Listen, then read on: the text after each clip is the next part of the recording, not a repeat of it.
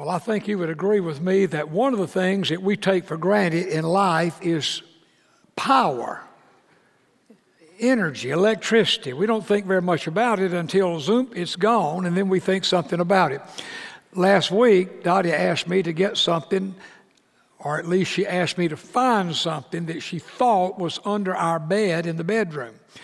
And to see under the bed in the bedroom, I needed to get a flashlight. And so I have a little nightstand. I got my flashlight out and I clicked the little button that turns the flashlight on. But what I found was batteries dead. So there I was with a flashlight with no light. Now, the solution, of course, just put some new batteries in the light. Or maybe one day you get in your vehicle and you reach up and push that start button and you hear that noise, it says brrrr.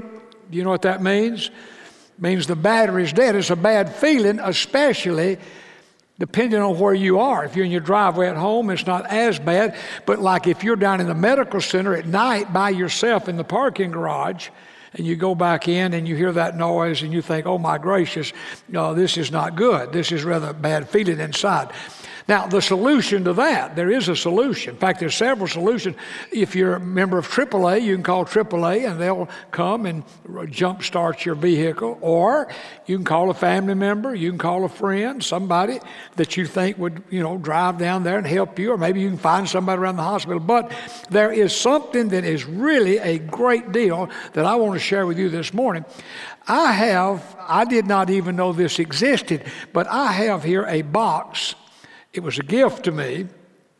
And what it is, it is a portable, it is a portable, uh, like jumper cables.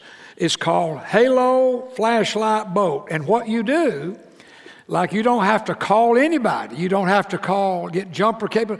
Inside of this, you just hook these two cables up to your own battery and you mash a button on this thing that looks like a flashlight. And in about 15 to 30 seconds, you're, you can crank your car. And I'm just so excited about it. I just can't wait to be somewhere my battery won't work to see if this really works. Now, I want to share something with you that I, I don't know how to say this, but I'm really excited about you and being here and all that. I thought I need to do something to help the people. So, at the end of the service, if you go by the bookstore, uh, they have cases of these to sell and you get one, and listen carefully, write the check to me. Yeah. Put my name on the check, and it will really help me kind of get ahead a little bit financially. No, there are none in the bookstore, but this would really be a great deal if you got out and had that problem. Now, with that said, you know, sometimes most of us living where we live with storms, hurricanes, we've been at home at night and all of a sudden the lights go out. It's, it's not a good feeling. Like all the lights are out, television's out, refrigerator's out, the freezer's out, you're in the dark. Now, you say to yourself, maybe the lights will come back on in a moment or two. Well, we've all been through that. And sometimes they don't come back in a moment or two, they don't come back in an hour or two. Sometimes we've had experiences where they didn't come back in certain areas for days here.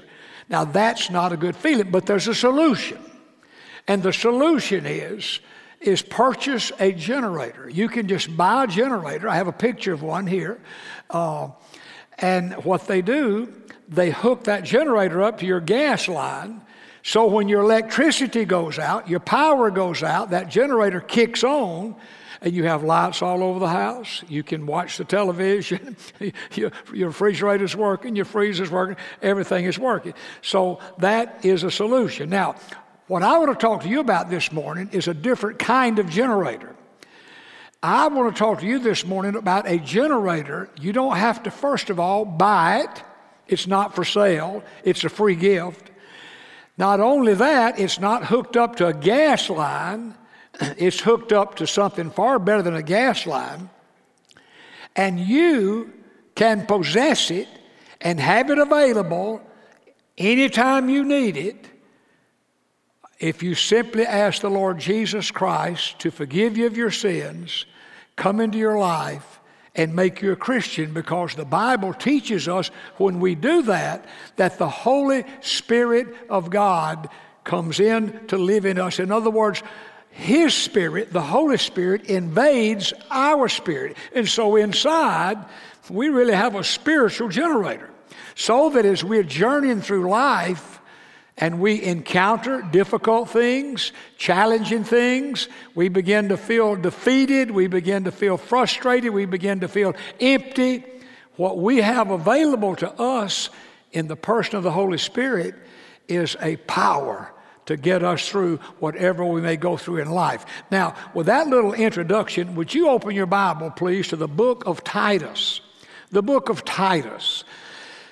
It's over somewhat near the end of the New Testament. If you find the book of Hebrews and back up just a moment or two, you'll be in the little book of Titus. Now, maybe, maybe you're not familiar with this man, Titus. We have a book in the Bible named after him.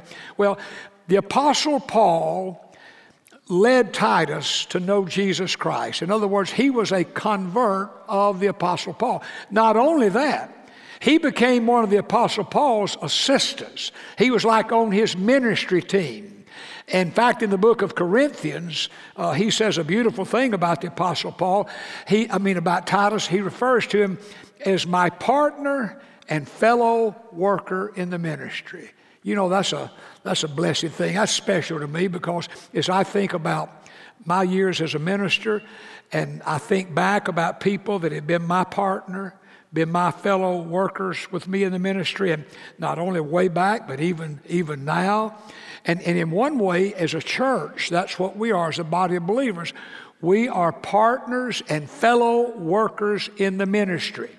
And together we can do things that make a greater difference in kingdom work than we would do out here by ourselves. So Titus was very special, and Paul wrote in this letter. And if you look with me in chapter 3, he, he says something I want us to see this day. In verse number 3, Titus chapter 3, verse 3, he, he begins by talking about his life before he became a Christian. He said, We ourselves were also foolish, disobedient deceived, serving various lusts and pleasures, living in malice, envy, hateful, and hating one another. Now that's how Paul said at one time he was in his life. He said, but, now look next, verse 4. He's going to talk about the difference God made in his life. But when the kindness of the love of God our Savior toward man appeared, not by works of righteousness which we have done, but according to his mercy, he saved us through the washing of regeneration. If you're a Bible underliner, I wish you'd underline that little phrase washing of regeneration. And, phrase number two to underline, and, what does he say? Renewing of the Holy Spirit. And we'll be back to that in a few minutes, whom he poured out on us abundantly through Jesus Christ our Savior. Now, two important words that will help us grasp who we have and what we have in this spiritual generator that lives inside of us. First of all, is this word redemption. Redemption. You're in the book of Titus. If you go back in chapter number two, uh, look with me in verse 13. Paul's writing, he says, looking for the blessed hope and glorious appearing of our great God and Savior Jesus Christ, who gave himself for us, now watch carefully, that he might redeem us. There's the word, redeem. That he might redeem us from every lawless deed and purify for himself his own special people, zealous for good works. Redemption, listen carefully. Redemption solves your sin problem. I love the verse in Ephesians chapter 1 verse 7. It says in him we have redemption through his blood the forgiveness of our sins. So how, how are we redeemed? We are redeemed by the shed blood of Jesus Christ.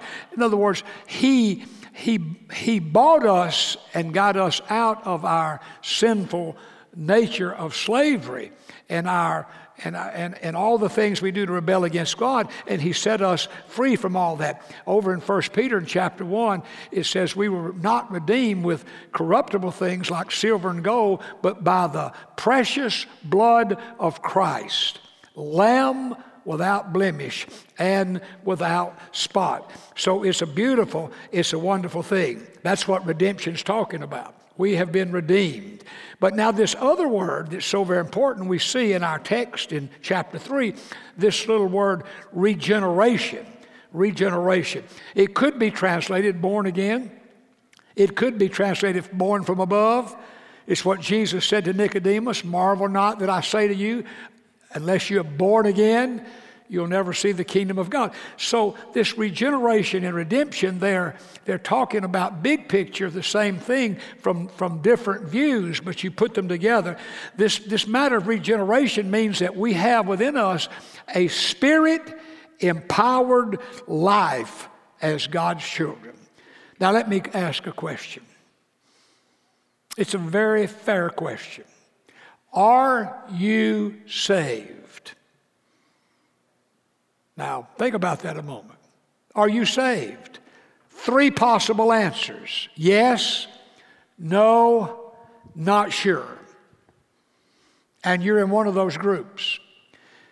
Now, I hope you're in the group that would say, My answer is, I know I'm saved. I am saved. But we must understand just because we're in this room or because we're watching by streaming does not mean we're saved. It just means we're in this room. Every Sunday, after Sunday, after Sunday, we see people. We saw it this morning. Eight people, the first service, stood saying, I've just prayed and asked Jesus to come into my heart. And it's just unbelievable. So I'm asking this question Are you saved? Now, if your answer is yes, listen carefully. I want to say something very helpful if you say, you know, I'm not asking you if you're perfect. I'm not asking you, are you sinless? None of us are. I'm asking you, are you saved? Have you ever asked Jesus to come into your heart, forgive you of your sins, and make you a Christian? And if you say, yes, that's my answer, hear me carefully. When you did that, the Holy Spirit of God came to indwell you. In other words, the Holy Spirit invaded your spirit. See, you have a spirit, and then the Holy Spirit comes to invade our spirit. You see, we live inside of these bodies. But the fact of the matter is, the Bible is very clear. Every Christian is indwelt with the Holy Spirit. I, I love those verses that are so very clear about that. One's in Romans chapter 8, where the statement is made if anyone does not have the Spirit of God, he is none of his. Now, that's spoken to individual people. So I say to you, the Bible is saying if you do not have the Holy Spirit living in you, then you're not a Christian. You're not a believer. And you can do something about that this morning. In Paul's letter to the believers in Corinth, he asked this question Do you not know, he's asking the church, that you are the temple of God and that the Holy Spirit dwells in you? So here's how the deal works we live life, we're Christian. You're Christian. But on this journey of life, things happen. Sometimes they're difficult things. Sometimes they're things you wish had never happened. Sometimes they're just really hard things. And, and you say, you know, I don't understand it. I'm a Christian. I, I do believe the Bible's clear the Holy Spirit lives in me to give me uh, energized life, to give me power, to give me uh, just almost like an electricity to get through these things. But you see, I'm frustrated and I'm discouraged and I, I, I, just feel like I'm at the end of the rope and I'm about to let go. You know, what, what has happened? Well, I want to mention that because this is, the, this is a really important part of what we're talking about this morning. If you're a Christian, see, all of us go through things in life that in our own strength we just don't do very well getting through those things. But we have living in us an energy source, a power that is available no matter what comes our way to rise above defeat, to rise above frustration, to rise above that feeling that you're just empty and it's hopeless. How, how can a Christian with the Holy Spirit living in them get to that state? Two ways, and the Bible is very clear. One of those ways is you can grieve, you can grieve the Holy Spirit. Now, I wish you'd turn your Bible back in the book of Ephesians. Just back up a little bit in the book of Ephesians in chapter number four. And uh, I want us to look at a verse. In Ephesians chapter 4, in verse 30, it's a very interesting verse. The Bible says, Do not grieve the Holy Spirit of God by whom you were sealed for the day of redemption. Now, that little phrase, do not grieve the Holy Spirit of God, teaches us something very important. Number one, the Holy Spirit is a person. Things can't be grieved, philosophies can't be grieved, ideas can't be grieved. Only people can be grieved. The Holy Spirit is not an it, the Holy Spirit is He. He is God, the third part of the Holy Trinity God the Father, God the Son, God the Holy Spirit. So the actual Spirit of God comes to live in our spirit. A second thing we learn is we just look at that verse do not grieve the Holy Spirit, as He loves us. You see, the fact is, only a person who loves can be grieved. So you have living in you a person, and He loves you. And the Spirit of God that inspired the Scriptures to be written says, Do not grieve the Holy Spirit. You say, Well, what does that mean? Well, the, the, the idea is do not, do, not uh, do anything that would, that would hurt His feelings. The Holy Spirit of God is very, very sensitive. Back in the Gospel of John in chapter 1, you might read the verse later, it's in verse 32. John the Baptist one day looked up and saw Jesus coming, and he said, Behold, the Lamb of God who takes away the sin of the world. And then he says, I saw the Spirit descending upon him like a dove, D O V E, not like a pigeon, like a dove. And he remained on him. When you read that verse in John chapter 1, verse 32, that, that word remained is a big, important word. So, this is what John the Baptist saw happening. The Spirit came down like a dove and remained on Jesus. Now, in Dr. Kendall's book, maybe you've read or maybe not, uh, uh, The Sensitivity of the Spirit, he has one entire chapter on the difference between a pigeon and a dove. And you say, in a nutshell, what is the difference? Well, in a nutshell, you can go into a park, you go anywhere where there are pigeons, and you can throw out some food, and you'll have more pigeons. they come out of nowhere. And you can walk right through them. Now, they'll scatter a little bit for you to walk. They're not going to stand and let you step on them, but they don't fly away. Now, a dove is totally different. A dove is very sensitive. The slightest noise, a dove will just flutter away a dove will just flutter away. Now, here's what we have to understand. Listen very carefully. The Holy Spirit is a, pictured in the Bible as a dove. He's very, very sensitive. And there are things that we can do that hurt his feelings. Now, he doesn't leave us. In fact, look back in our verse again. It says, Do not grieve the Holy Spirit of God by whom you were sealed. No, you don't lose the Holy Spirit. But here's what we do lose we lose our closeness, we lose our intimacy, and, and it's just like it just kind of flutters away. The old Puritans used to say, it's a very, very interesting thing. They said, the Holy Spirit comes by foot, but he leaves by horseback. What that means is the Holy Spirit comes very slowly, very quietly, but he leaves very rapidly He comes by foot, he leaves by horseback. Now you say, well, what, what could I do that would hurt the Holy Spirit's feeling? Well, you're in verse 30. Maybe it's connecting to verse 29. It says, Let no corrupt word proceed out of your mouth, but what is good for necessary edification. In other words, one of the things we can do to hurt the Holy Spirit's feelings, cause him to kind of flutter away, is our words, things we say, how we say what we say. That's one thing. Or maybe if you look in verse 31, the verse that follows verse 30, it, it has a list of things that could grieve the Holy Spirit. Look at number one thing on the list bitterness. We live in such bitterness. It's beyond anything I've ever seen. Bitterness, just bitterness. Wrath, anger, clamor, evil speaking. Then it says, verse 32, be kind to one another. So if we're not kind, it grieves the Holy Spirit. Tenderhearted, forgiving one another. You say, I just can't forgive so and so. Understand something. This is so important. You are grieving the Holy Spirit. You're not losing the Holy Spirit, but you're losing an awareness of His special presence, which is what the anointing of God is. And you've had times in your life where you just felt so close to God. It's just like God was just standing right next to you. It's just like God almost was hugging you. Those are precious. They're rare times, but they're special times.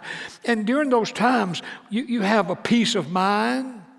You can think clearly. You have confidence. You have courage. Why is all that? Because your spiritual electricity has kicked in. The Holy Spirit that lives in you is enlivening you and giving you a fresh and a new energy. I love that verse. It says, The outer man is perishing, but the inward man is being renewed day by day. So, one of the things we can do, the Holy Spirit lives in you if you're a Christian, but you can grieve the Holy Spirit. Second thing the Bible teaches you can do, you can quench the Holy Spirit. Now, turn, turn over in the book of, of uh, second, if, of uh, First Thessalonians. Turn over in First Thessalonians. Be going, uh, and I'll just wait a moment for you to find your place. In First Thessalonians, chapter number 5, 1 Thessalonians chapter number 5, verse 19. We read a second thing we can do to cause the Holy Spirit just to kind of flutter from our closeness. And here it is, says, Do not quench the Spirit. Do not quench the Spirit. Now, this is not grieving the Spirit, this is quenching the Spirit. Uh, you know, this whole idea of quenching the Spirit, it's like stifling the Spirit, like, like smothering the Spirit. It's kind of like, you know, putting a campfire out. You're just going to quench the fire, or you're going to blow a candle out. You're, you're quenching the flame on that. And that can happen in your life. The fire can just be quenched. What's happened? The Holy Spirit has just, he's just fluttered. He's just fluttered. And his anointing is not on you. And it's a sad thing. You have a power to get you through anything and everything, but th- this is not happening. You say, well, what are some things I could do to quench the Holy Spirit? Go against his agenda this service when God made clear to us, those who had sought for really probably close to three years what to do here. And we had done our homework, but we still needed a word from God. And then God just made it clear. And we shared it the first Sunday in March of this year right up here with, if you weren't here, Jimmy Herwick, John, and I all sat on a stool and shared that God had made clear to us that our church was to begin a contemporary worship service. Okay? Now, we, we didn't know when it was going to begin. We did not know who would come be the worship leader to lead the service. God just told us what we to do, and we shared it. The church is very affirming.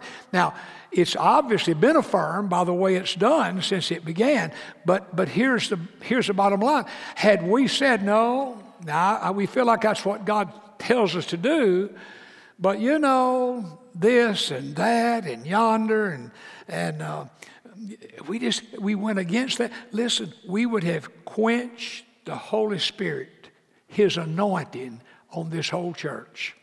Not only on our life individually. I mean, it would be like God would have removed His hands of anointing from our church until we repented of that. So I'm saying to you, if the Holy Spirit makes clear to you this is His agenda for your life, whatever it may be, if you say no to that, you have quenched the Spirit.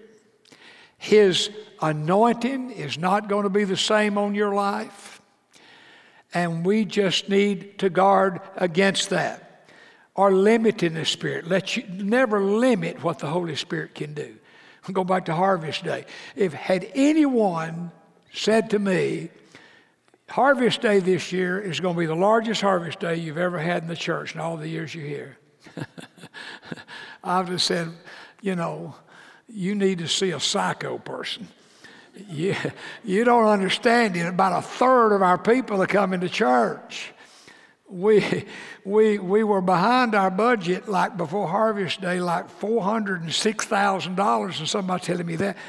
Well, let me tell you, never limit what the Holy Spirit can do, whether it be at church or your life. You know, you're out here in the real life just like the rest of us. And sometimes I think we quench the Holy Spirit because we look at something and say, I just don't see any way I could do that. I don't see how in the world this would happen. Listen, it's exciting to do things that can only be explained. God did it. Could I have an amen to that? God did it. A supernatural explanation. God did it. And He normally does it through His people but he's not limited to his people. So, to those who are saved, listen carefully. you have the Holy Spirit in you. You say, I believe that. The Bible teaches that. Okay. Guard against uh, grieving the Holy Spirit, hurting his feelings. Guard against quenching the Holy Spirit. So, got that down? Well, what else am I to do? All right, it's in our text. His mercy saved us through the washing of regeneration and the renewing of the Holy Spirit, listen carefully, throughout every day. Throughout every day, you need to have fresh renewings of the Holy Spirit. And I think this is where we fall short. We, we don't even think about it. Hey, I've trusted Jesus. He's forgiven me my sins. Holy Spirit lives in me. That's right. But if you don't have fresh renewings throughout every day, Fresh renewings. You say, How do I have fresh renewings, Pastor? Number one, confess your sin as quickly as you're aware you did it. Confess your sins immediately. Don't, don't wait till you get home at night to have your Bible reading or say in the morning, I have my Bible reading, I'm going to ask God to forgive me of this and this. Listen, if you get a piece of trash in your eye, you're not going to wait till you get home at night to look in the mirror to see about getting the thing out. You're going to go immediately to a restroom, wherever you are, to try to look in your eye and you see the speck, you're going to get out then. That's how it is with, a, with sin. If you think something, say something, or do something that does not measure up to God's standard, the Bible calls it sin. And so I say to you, as you go through every day, and all of us do, and we always, all of us, we fall short here, we fall short here. But as we do, and we're aware we fell short, oh, I said something in a way I shouldn't have said it. I thought something I shouldn't have thought. I did something I should not have done, or I didn't do something I should have done. Listen, when that comes to your mind, immediately you confess that and put it under the blood of Jesus, and His blood washes that away whiter than snow. Could I have an amen to that? Oh my. Number two, renewing of the Spirit throughout the day. Confess your sins as you commit them. Number two, guard against grieving the Holy Spirit, guard against quenching the Holy Spirit. Now, to those who ask and an- when I asked answered, I, I said, Are you a Christian? Your answer was no. Or your answer was, I'm not sure, I don't know. That's your honest answer. It's a fair answer. Many people, that's an honest answer. Don't ever be ashamed to say, I'm not sure. Like I'm asking, are you 100% sure? You say, I don't know. I think so. I believe so. I hope so, but I'm not 100% sure. Well, listen carefully. The only power you have is your own power. Now, listen, that's okay as long as everything is going well with you. But here's the problem in this journey we call life, everything does not go well. No, no. In this world, you will have tribulations, Jesus said. So if everything just went well all the time, you are strong enough and smart enough. You have a brain. You can do. You can handle it. Yeah, as long as everything's going pretty well. But then, when things are not going well, your power is a disaster. it's a disaster. I mean, great day in the morning, it doesn't work. But here's the good news you can deal with that. There's a solution. There's a solution, just like the flashlight batteries, the car battery, the solution. The lights go out. There's a solution. There's a solution spiritually. All you need to do is admit to God that you're a sinner, ask God to forgive you of your sins, come into your life and make you a Christian, and listen carefully, then trust God to do what you've just asked Him to do. Trust God to do that.